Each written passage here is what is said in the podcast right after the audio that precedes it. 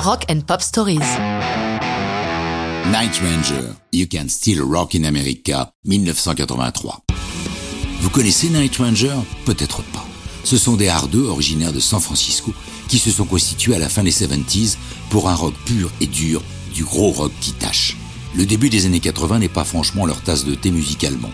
Invasion des synthés, des mecs maquillés comme des camions volés, bref, le rock aux guitares saignantes n'est pas en grande forme.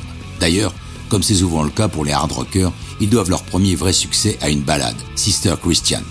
Mais d'où vient alors ce You Can Still Rock in America? Pour le savoir, écoutons l'histoire de cette chanson par la bouche de Jack Blades, leader et chanteur, qui l'a raconté lors d'une interview. Nous étions dans une tournée où on partageait l'affiche avec Sammy Hagar. On était à l'hôtel à Springfield dans l'Illinois.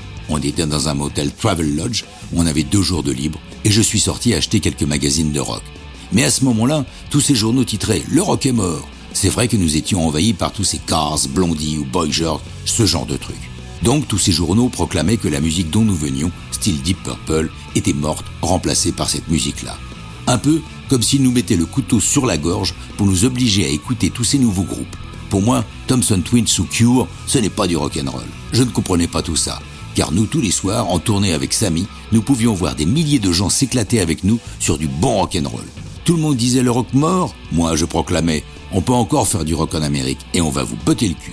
En pensant ça, je me suis dit, You can still rock in America, ça sonne cool.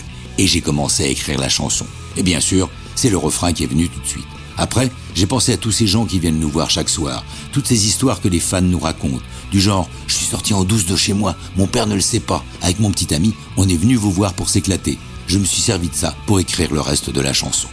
La chanson est enregistrée avec la présence dans les chœurs de Glenn Hughes, chanteur passé par Deep Purple et Black Sabbath, juste ce qu'il fallait pour une telle chanson.